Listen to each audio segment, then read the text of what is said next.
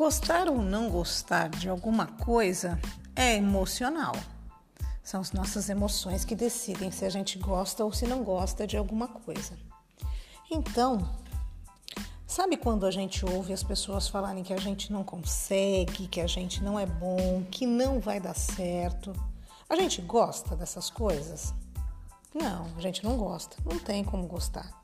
Se as pessoas falam para você que você não é capaz, que não vai dar certo, que você está fazendo errado, nunca vai conseguir, que alguém que você conhece é melhor, melhor do que você naquilo, é óbvio que a gente não vai gostar. Então, tudo isso que eu comentei é, faz com que a gente deixe de gostar de algum assunto, como por exemplo gostar da matemática.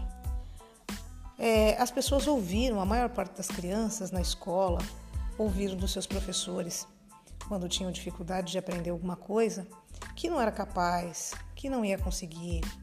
E para completar, a sua mãe, só querendo ajudar, pensando na sua educação e achando que a criança tinha que se esforçar, fazia a mesma coisa que a professora.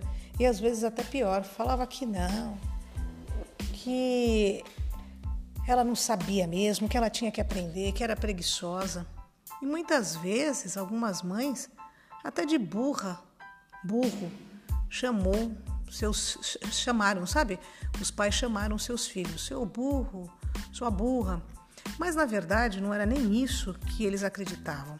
Mas era assim que eles achavam que ia chamar a atenção da pessoa e fazer com que ela começasse a prestar mais atenção nos assuntos, que começasse a ser mais regrado, que ia começar assim a a cuidar melhor daquilo, sabe? Ou seja, fazer atividade de casa, ia passar a acertar é, as, as, atividades que a professora dava na sala, com esse monte de, de repreensão, achava que as crianças iam aprender melhor.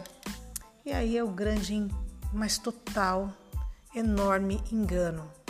Criou-se gerações e gerações de pessoas traumatizadas com algumas coisas. Não estou falando só da matemática, mas entre elas, como é o meu assunto, a matemática. Porque eu percebo, e é claro, e eu percebo que quando eu questiono a pessoa, é, mas por que você não gosta? Eu nunca gostei. Desde criança, então ela mesma já fala. Quando não, quando a pessoa não fala, porque é de imediato. Na escola eu já tinha dificuldade, minha mãe vivia falando que eu era burra, minha professora só me colocava de castigo para ver se eu aprendia. Cada um tinha um tipo de punição, né? Mas assim, é sempre desse tipo. Quando não, você pergunta, faz duas perguntas e aí a resposta é a mesma. Você fala, mas por que você não gosta de matemática? Ah, nunca gostei, eu tenho dificuldade. Ela não responde de cara que lá na infância alguém falou para ela que ela não sabia. Ah, desde a época da escola, em seguida, a pessoa responde: Eu já não gostava. E dava um trabalho para a professora. Ah, meu professor também era péssimo. Então, cada um tem uma desculpa. Enfim, cada um tem uma desculpa, cada um traz um trauma e cada um faz com que isso não aconteça na sua vida. Eu trabalho com concurso público, Enem, vestibular, já faz um tempo. E sabe que muitas pessoas, elas acabam é, se é, barrando, sabe, criando uma barreira tão grande em relação a isso, que faz com que fique, que torne, que, na mente dela, né? Na mente dela torna-se praticamente impossível ela almejar o cargo que ela quer, porque para esse cargo tem matemática. E como na mente dela matemática é impossível, ela não vai conseguir aquilo. Então olha que coisa incrível, meu. O ser humano, ele é reflexo de tudo que ele viveu na infância. Então ele traz essas memórias. Isso é muito forte para gente. Isso somos nós hoje, no dia de hoje. Sucesso, fracasso, é, sabe, vontade, não vontade, é, gostar, não gostar. Tudo isso você traz lá, da sua infância. Isso foi plantado, alimentado, foi durante muitos anos alguém falando, alimentando aquela aquela fonte negativa. E aí, deu no que deu. A maior parte eu, eu vejo e sei qual é a realidade. Conheço bem e lido com eles. Eu comecei esse podcast justamente para a gente começar a bater um papo a respeito disso. que a gente tem que se libertar do que nos colocaram, do que nos falaram e que não é real. Não, é real. É essa grande verdade. Não é real.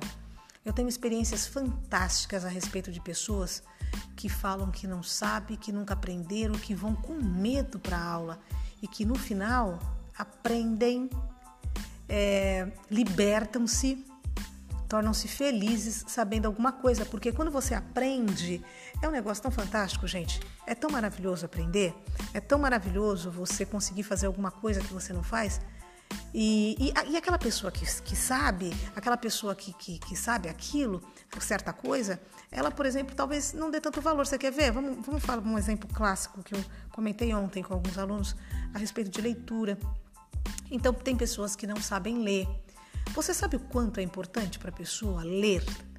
E quando ela aprende, você sabe o quanto isso muda a vida dela? Então, é, a mesma coisa acontece com várias outras etapas da nossa vida. São coisas que a gente vai vencendo, vai aprendendo e vai mudando e vai ajudando a gente. E isso acontece com a matemática.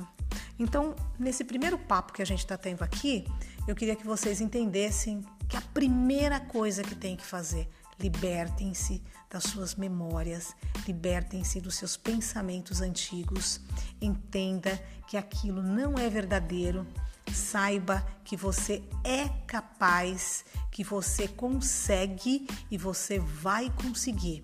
Primeira coisa é lembrar disso. Eu sou capaz. O que falaram para mim? Ah, e agora? Vou julgá-los? Vou culpar minha mãe, minha professora? Não, não culpem-os. Tentaram te ajudar, mas não souberam te ajudar. Então agora você vai se ajudar colocando na sua mente a partir de hoje que você sabe, que você é capaz. Aí você pode estar pensando, oh, pô, vou falar, é, eu sei, eu sou capaz. Como eu vou falar eu sei, eu sou capaz, que eu, eu tenho plena consciência que eu não tenho? Então eu vou te mostrar, eu vou te provar agora que você sabe. Você só não sabe se você não quiser. Aí é diferente. Porque quem não quer, não tem jeito. Mas você sabe, se você for comprar alguma coisa e alguém te der o troco errado, alguma coisa com valores até redondos, você não vai notar que o troco está errado? Alguém te passa para trás com esse tipo de coisa? Me fala. Não, tenho certeza que não. Eu tenho certeza que se você der uma nota de 50 para cobrar 10 reais e a pessoa te devolver 10 reais e não 40, na hora você vai falar: Olha, eu dei 50. Então, claro que você vai falar. E é claro que você sabe que o troco é 40. Então, se você sabe isso, é porque você sabe matemática, ok? Tá só começando o nosso papo, tá? A gente se vê amanhã para falar um pouco mais. Vamos falar de alguns assuntos específicos, vamos comentar a respeito de alguns conteúdos. Nós vamos comentar, mas a principal coisa que eu quero te mostrar é que você sabe. Até mais.